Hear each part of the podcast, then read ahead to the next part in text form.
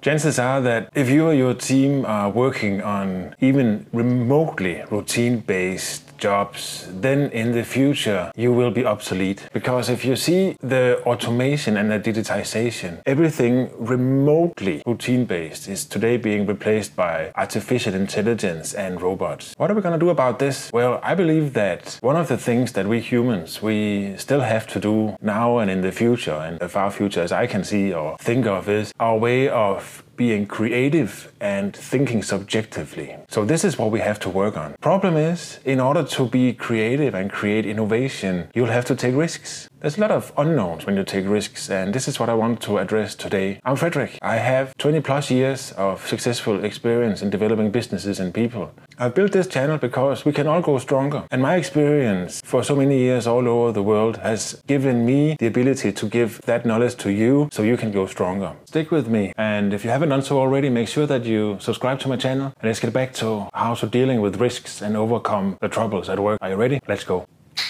Why is it so important to talk about risks and risk-taking at work? Well, if you do not take risks at work, then I don't believe you're able to change the business. I don't believe you're able to create innovation. I don't believe you're able to change organizational structures to become more efficient in a world that's ever-changing. I don't believe that you can create new opportunities. I don't believe that you can change culture. I don't believe that you can change the way that teams are behaving. In short, I don't believe that you can really do anything apart from just doing what you're used to in your everyday organizational life if you don't take any risks. So for me, taking risks and being out there, changing things, making innovation, it is equal to developing the business, which is in my world equal to creating a sustainable future for you if you're taking risks on your life, or for your company if it's risk that you're taking for that company. Let's go. You will need to take risks. However, taking risks and building new opportunities, creating innovation, creating new organizational structures for better or for optimized cost efficiencies,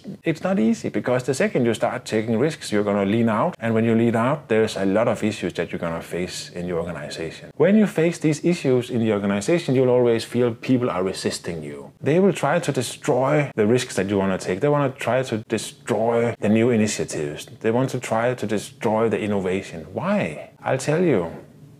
There are many, many reasons that risks or new initiatives are being blocked by colleagues and peers and other units in the organization. First of all, most people are complacent. We know what we have and we don't want to challenge anything. We are perfectly fine where we are, so why would we need to change? People, they feel good about their position, and maybe they have a living that they're supporting the family, and they're worried if, if they're going to change this, then what's going to happen with their jobs, with their families? So they do not want any changes. They're complacent. They're happy with where they are. If you're happy with where you are, then taking a risk will disturb that situation, change your equilibrium, and you don't know where this new normal is going to be. You don't know if you can continue supporting your family. There's many things. So many people, they do not want changes. They don't want to take risks. They do not want innovation simply because of that. They're worried about what's going to come next and if there is a place for them in the next. There's also this mentality of, you know, if it's not broken, then why do we need to fix it? And I believe it was um, a famous chess player who once said that if people think that just because it worked today and it worked yesterday, then it worked tomorrow, then they're wrong. And I agree with this, because the world is moving so fast that this is not happening anymore. Just because it works today doesn't mean it's going to work tomorrow. Just look at the digitization, look at all the new innovations that are coming every day. It's not going to work tomorrow just because it's working today. So the if it ain't broken, don't fix it, it's not going to work anymore. You have to look at the future. You cannot just sit and be complacent. Also, people, they think, no, we are too busy. We have all these daily routines and tasks we have to focus on. We cannot set aside the time that we need to create this innovation and hence take the risks. Well, I believe that's an excuse. The organizational structure can also be a hinder for innovation. If you have a fairly rigid organization, or you have an old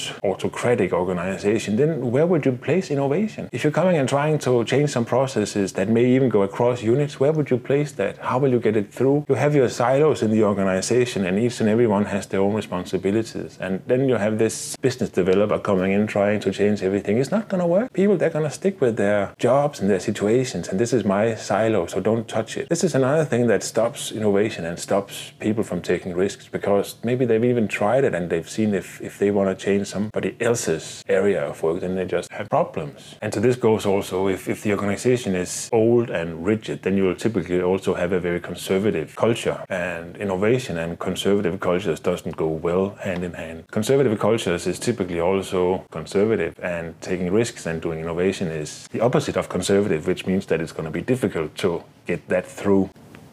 But hey, it doesn't mean that just because it's difficult, you shouldn't do it. I believe if you want to be part of tomorrow for yourself or for your job, you need to be part of the change. You need to take part of the change. So what are you going to do? There's many options, and you need to be very clear about the options, and especially the people that you're going to do the innovation with or without or against. First of all, you need to understand what it means to take risks. What does it mean for you personally? What does it mean for your team, for the organization, for your family if it's risks at home? Number one, you have to understand failure is part of the game. You have to accept you will fail, you have to fail, you'll learn, you'll rise up, you'll get back in the game. You cannot take any chances, you cannot do innovation, business process optimization or whatever without failing. This is the same as if you don't want to fail, you don't want to try. Accept it, embrace the failure. What did we learn from this? And go on. Don't do the same mistake twice, of course. Second of all, you must be authentic to yourself. If you don't believe in this change, if you don't believe in this risk that you're taking, then it's not going to happen. Then it will fail, and it's not going to be a good fail. You must believe fully that this is a change that I want. This is a risk that I want to take because I believe I believe in the outcome. This is worth it. This is part of my heart, my core belief. If you don't have this, you're not going to be one hundred percent focused on it, and if you're not one hundred percent focused on it, it will not work.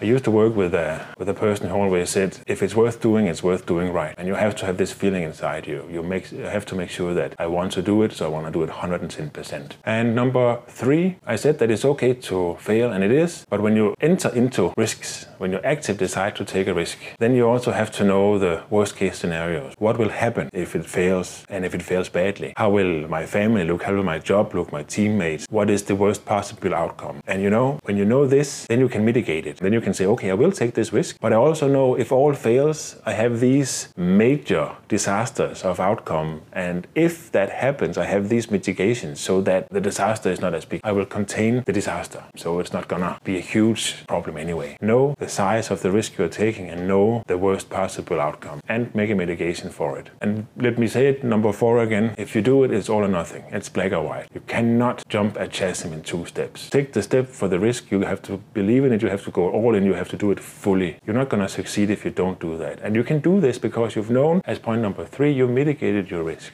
You know, if all fails, then I'll fall back and do this, and we can do this, so it's not that bad anyway. What happens when we take risks in the organization? Well, I believe you divide people into four different areas. You have the co-risk takers, the one who support you, the one who believes the same as you do, the way, the ones that are saying, yeah, I'm with you all the way and I'm willing to take risks on my own to support you in reaching what you and I believe is the right thing to do. This is the co-risk takers. These are your dream team, of course. Number two, you have the engaged and motivated team members, employees, colleagues, peers that are not taking risks. They will support you. They will follow you. They are so motivated by your aspiration, the way that you present things, the way that you believe in the things that you're doing, the risks that you're taking. So they are all with you, but they are not taking the risks together with you. They're supporting you until a certain limit, and then complacent or whatever you want to call it kicks in. So they will not take the risk with you. They will follow you. They'll support you. They will not actively share the risk with you. You have number three. The third group is the we'll wait and see, and until something happens, we'll stay neutral group. This is, this is I, I guess you can say these are the, the, the, the people, that the swinging people, because they'll wait and see how you uh, how you're doing. If you're succeeding, they will most probably become the motivated and engaged people following you, saying, yeah, we knew this all along and now we're with him. And if you're not succeeding, they will just stay neutral or maybe turn against you and say, yeah, we didn't believe in it anyway, so see what happened. The fourth group are the people who work against you, and they were against you for many many reasons. They were against you because they don't feel they're a part of it, maybe because they feel that you are threatening their position, maybe because they feel they're not competent to follow you and scared of the future. They have a family to take care of, and I don't feel they can follow you if this happens, or even follow the organization if this happens. So they will work against you. They will simply not support you in what you do. Four different types, huh? You have people with you, one hundred percent people with you until it costs them something, people who are observant observing you from the sideline and the people who are against you. How will you deal with these people? You are co-risk takers. You will have to support them with whatever you do. Whatever you do, always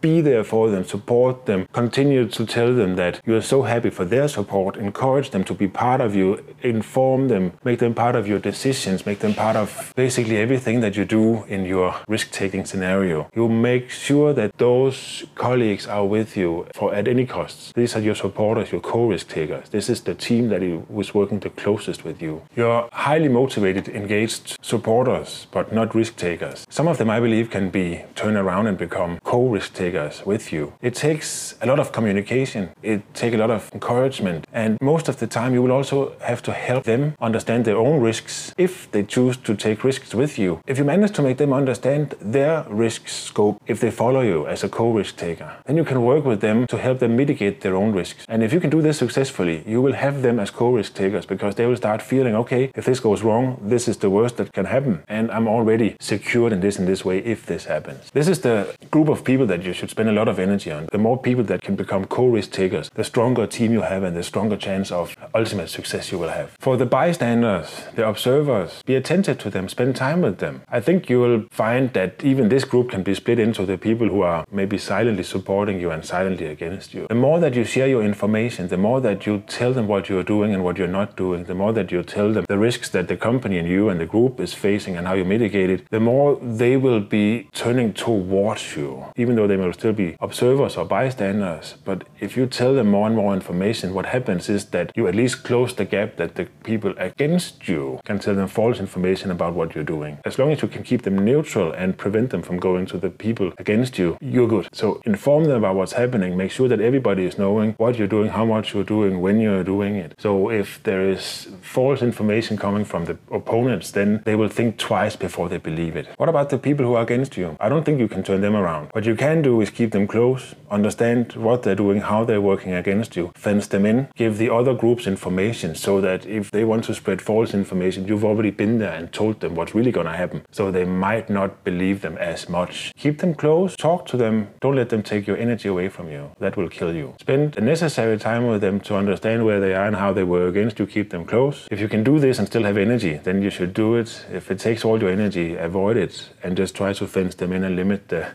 limit the damage that they can do. How will your everyday life look then? Yeah, you will. When you stick your nose out, you will get it kicked. That's how it is. If you look at my nose, big and easy to kick. I've always sticked it out, and I will always stick it out. That is my life. What I also have learned is that you have the people who believe in you, who follow you. You have to keep them protected from the worst things happening around them. You have to be the cushion that takes the, the worst blows from the negative people in the organization. You have to keep your team happy every day. You have to make sure that they feel that you are on top of the situation, that you have it under control, and they don't have to worry. If your team starts to worry, then everything will fall apart. You're the strong person, you're the leader, you're the one taking care of the problem. Problems. If there is problems, you will solve it. End of discussion. Otherwise, your team will start falling apart. Your supporters will start to stop supporting you. You must act as a cushion between the negative things and your team. Of course, you can be worried and you can discuss with them, but at all times, they need to feel you're on top of the situation. And I think once you decide that you are the ones taking risks and you want to do this because you believe in your future, you believe in the future of the company where you're working, you also will have to accept that this is the risk that you're taking. This is the life that you choose. So you will have these four types of people around you. Your co-risk takers, your highly motivated supporters, the observant bystanders, and the world, the people who are working against you. But you know what? It's absolutely worth it. It's worth digging your nose out, because the day that you succeed, the day that you say, wow, guys, you didn't believe in me, but now we did it. This team, we did it together. You're gonna feel so good. You will feel so fantastic. So my best advice is stick your nose as far out as you can. Make sure that you know the risks you're taking. Make sure that you know the worst case scenarios, and make sure that you know how to mitigate if it happens. But that's it. Get out there. Do something different. Be different. Be part of something bigger. Just stick your nose out. Go get them. I hope you liked this one. Give it a big like if you did. If you haven't done so already, subscribe to my channel. If you already subscribed, thank you very much. Give me some comments of what you think of this, and make sure that this little bell somewhere down is turned on, so whenever I post a new video, you get notified. And if you want one of the t-shirts, send a message to me. Your color, there's black and white, and your size, there is the usual X S S, medium, large, extra large. And I'll tell you how we're gonna get it. Thank you very much for watching. I'll see you soon again. Go get them. Ah!